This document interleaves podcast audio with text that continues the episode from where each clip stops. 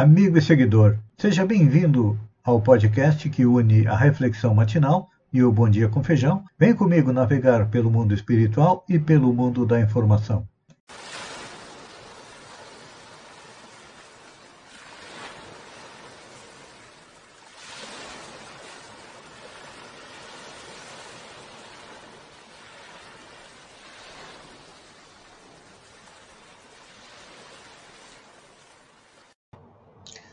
Olá, amigo e seguidor. Seja bem-vindo à nossa live diária da Reflexão Matinal, onde eu convido você para irmos em direção ao nosso coração para lá, como jardineiros espirituais, elevar templos às nossas virtudes, fazendo com que elas cresçam, floresçam, frutifiquem, nos alimentando nesta longa jornada em busca da felicidade. E como estamos a caminho? É claro, Todos nós temos vícios e defeitos, os quais temos que arrancar do nosso coração. E a nossa reflexão de hoje é do Evangelho de Marcos, onde ele coloca nestas palavras de Jesus: Guardai-vos dos escribas que gostam de andar com vestes compridas. É, se nós analisarmos, naquele tempo, e até hoje ainda, as letras do mundo sempre estiveram cheias de escribas que gostam de andar com vestes compridas. O que, que Jesus queria dizer com isso? Escribas que gostam, que gostam de andar com vestes compridas. Jesus se referia não só aos intelectuais ambiciosos, mas também aos escritores excêntricos que, a pretexto de novidade, envenenam os espíritos com suas concepções doentias, oriundas da excessiva preocupação com a originalidade. É, então, concluímos que é preciso fugir aos que matam a vida simples. O tóxico intelectual costuma arruinar numerosas existências.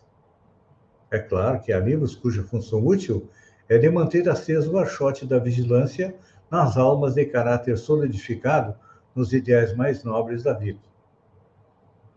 Exemplo desse tipo de livro?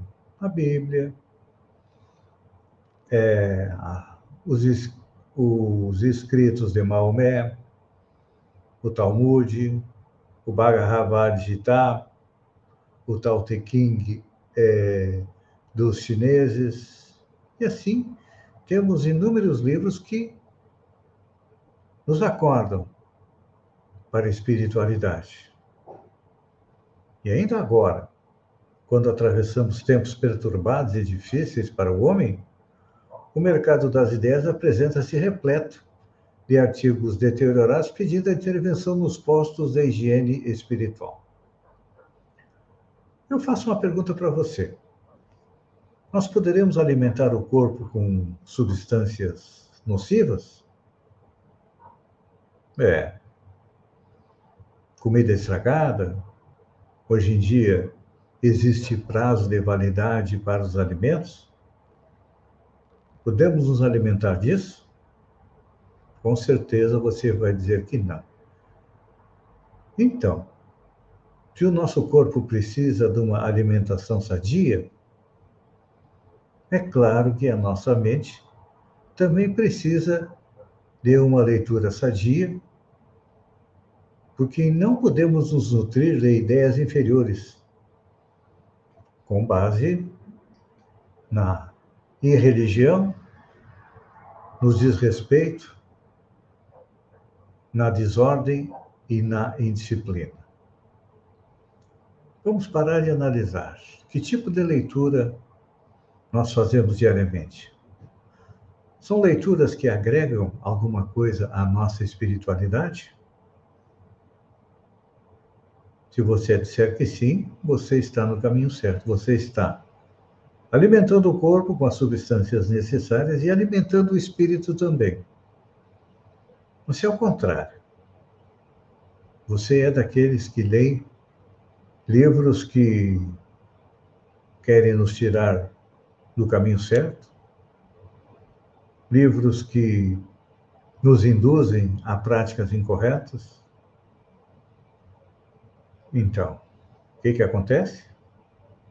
Nós acabamos contaminando a nossa mente com esse lixo espiritual e nos esquecemos da boa alimentação. É como quando você lê a Bíblia, o Livro dos Espíritos, é, o Talmud, o Tao Te você está recebendo uma alimentação sadia. Mas se você, ao contrário, de coisas negativas, coisas que não agregam nada de positivo à sua parte espiritual. O que, que acontece? Você está se encharcando é, de elementos nocivos que vão se refletir, não só nesta, mas também das próximas encarnações, porque todos nós sabemos o que é certo e todos nós também sabemos o que é errado. As leis divinas são perfeitas, a cada um segundo suas obras. Tem um ditado que diz: Dize-me com que andas e te direi quem és. E a gente pode trazer esse ditado para o mundo mental. Dize-me o que pensas, dize-me o que lês e te direi quem és. Normalmente, uma leitura tipo contos eróticos, uma leitura que fala sobre crimes, e a gente encontra muito sobre isso na internet, vai trazer para junto de nós espíritos que também pensam e agem dessa maneira. Por exemplo, alguém que gosta de ler sobre assassinatos vai trazer para junto de si espíritos que também é, gostariam de ver alguém morto. Por isso que muitas vezes é, nas notícias a gente percebe pessoas até mais ou menos boas que passaram a vida tranquilamente, quando se vê, pega uma arma e sai atirando. Por quê? Porque começaram lá atrás era uma frase, um parágrafo, um livro. E hoje estou falando sobre livros, mas também nós temos nas redes sociais sites que incentivam, por exemplo, o suicídio. Temos até é, escritores que incentivam o suicídio. Então, o que, que acontece com eles?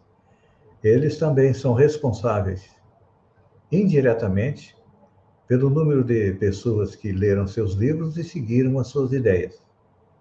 Sem contar que aquele que também seguiu a ideia acaba complicando não só a encarnação atual, mas também as próximas encarnações. Então, como diz o Espírito Emmanuel, comentando esta passagem, diz: observai os modelos de decadência intelectual e refletir com sinceridade na paz que desejais, intimamente. Isso constituirá um auxílio forte em favor das, da extinção dos desvios da inteligência. Então, vamos ser inteligentes, vamos ser previdentes e vamos analisar se aquilo que nós estamos lendo ajuda a nossa evolução espiritual ou vai nos atrapalhar no futuro. Pense nisso e lembre-se, cada um de nós tem o livre-arbítrio de decidir o que ler, o que ver e o que fazer. Mas as consequências vêm agora ou nas próximas encarnações. Pense nisso, enquanto eu agradeço a você por ter estado comigo durante esses minutos. Fiquem com Deus e até amanhã, no amanhecer, com mais uma reflexão matinal. Um beijo no coração e até lá, então.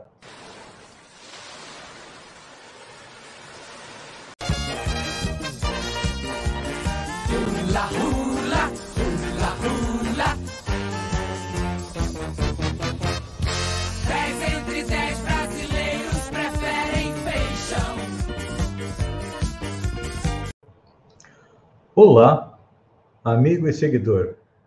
Seja bem-vindo à nossa live do Bom Dia com Feijão, onde eu convido você, vem comigo, vem navegar pelo mundo da informação com as notícias da região, Santa Catarina, do Brasil e também do mundo. Começamos com a região. Vamos lá no pé da serra, em Praia Grande. Na semana passada, nossos irmãos católicos comemoraram o dia de São Cristóvão, que era o padroeiro dos municípios. E, em Praia Grande, acontece a festa de São Cristóvão e à tarde, por volta das três horas, depois do almoço no salão paroquial, acontece a bênção dos carros. E quem esteve presente, levando todos os seus veículos, foi a CEPRAG, presidida por Patrick Alencar Homem, levou sua frota para ser abençoada. E realmente, olha, eles precisam da ajuda do São Cristóvão porque trabalham com algo que é fundamental para todos nós, que é a energia elétrica. Semana passada, a Secretaria de Educação de Araranguá iniciou a formação educacional dos funcionários da Secretaria, que abordou vários temas. Na quinta-feira, a formação continuada deu continuidade com os funcionários de serviços gerais, tratou sobre manipulação de alimentos através do tema Boas Práticas de Fabricação e aconteceu durante toda a manhã no auditório da EPAGRE. Homenagem da Câmara de Sombrio ao ex-vereador Pedro Chico. A Câmara Municipal de Sombrio, através do seu presidente, Jean Albino, lamentou profundamente o falecimento do ex-vereador Pedro Chico, o mesmo deixa um legado de lutas e conquistas por Sombrio e também por Balneário Gaivota depois da sua emancipação. Pedro Chico foi vereador nas duas cidades, primeiro em Sombrio e depois teve dois mandatos em Balneário Gaivota. Feirão de Empregos de Sombrio cadastra 200 pessoas. Uma fila muito grande se formou ao lado de fora do salão paroquial da Santo Antônio de Pádua, no centro de Sombrio, no dia 28, para a primeira edição do Feirão de Empregos organizado pela Prefeitura, Cine, CDL, Assis e CIE. Foram 200 cadastros realizados de cidadãos de todas as idades, desde os mais jovens em busca de vaga de menor aprendiz através do CIE, como pessoas mais velhas atrás de trabalho que aceitem sua experiência e seus conhecimentos. Isenção do IPTU em Praia Grande. Está isento do IPTU em Praia Grande quando o mesmo ou membro da família seja comprovadamente portador de doenças como esclerose múltipla, neoplasia maligna, câncer, paralisia irreversível, cardiopatia grave, doença de Parkinson, nefropatia grave, hepatopatia grave, estados avançados da doença de Paget, fibrose cística, síndrome de trombofilia e Charcot-Marie-Tooth, acidentes vasculares cerebrais com comprometimento motor neurológico, doença de Alzheimer, portadores de esclerose lateral amniótica esclerodermia. A injeção deve ser solicitada mediante documentação comprovando o enquadramento do benefício, devendo ser entregue no Departamento de Tributação na Prefeitura Municipal. Olha, está aí uma boa iniciativa lá de Praia Grande, dos parabéns ao prefeito Fanica, e deixo aqui a dica para os demais prefeitos da região é, fazerem o mesmo. Bebetecas, olha só, aqui uma iniciativa extremamente importante. A companhia Mafagafos, através do edital Elizabeth Andler de 2021, em parceria com as bibliotecas municipais de Antônio Carlos, Biguaçu e Imbituba, está criando três bebetecas nos espaços das referidas bibliotecas. Os eventos de lançamento e inauguração acontecem no dia 4 de agosto, às 18 horas. As bibliotecas são espaços criados especialmente para ações de leitura na primeira infância, atendendo desde bebês até crianças por volta de seis anos. Para cada biblioteca foram adquiridos mobiliário para compor o espaço e um acervo de 140 livros criteriosamente selecionados. além da criação do espaço e aquisição dos acervos, foi realizada a formação dos mediadores da leitura para bibliotecárias e professores de ensino infantil de cada município envolvido. Tá aí uma boa iniciativa também que deve ser seguida é, pelos nossos municípios. Noite de festa na Unesc. 62 graduados e graduadas na noite de quinta-feira receberam seu canudo e mostraram com orgulho mais uma conquista. A partir de agora, a sociedade catarinense conta com 55 bacharéis em Direito, 5 de Artes Visuais, dois licenciados em Letras, com habilitação em língua portuguesa.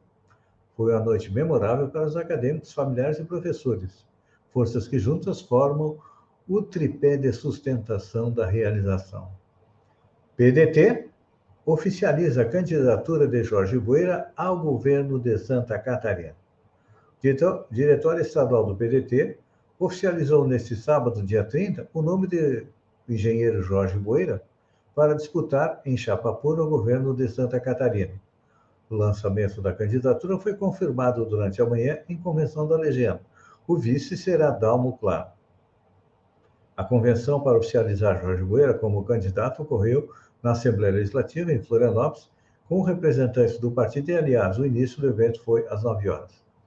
Essa não é a primeira candidatura do Jorge Bueira, não. Ele já foi deputado federal por quatro mandatos, entre 2013 e 2019. Na legislatura de 2007 e 2011, ele assumiu como suplente, sendo convocado e efetivado no mandato em 6 de janeiro de 2009.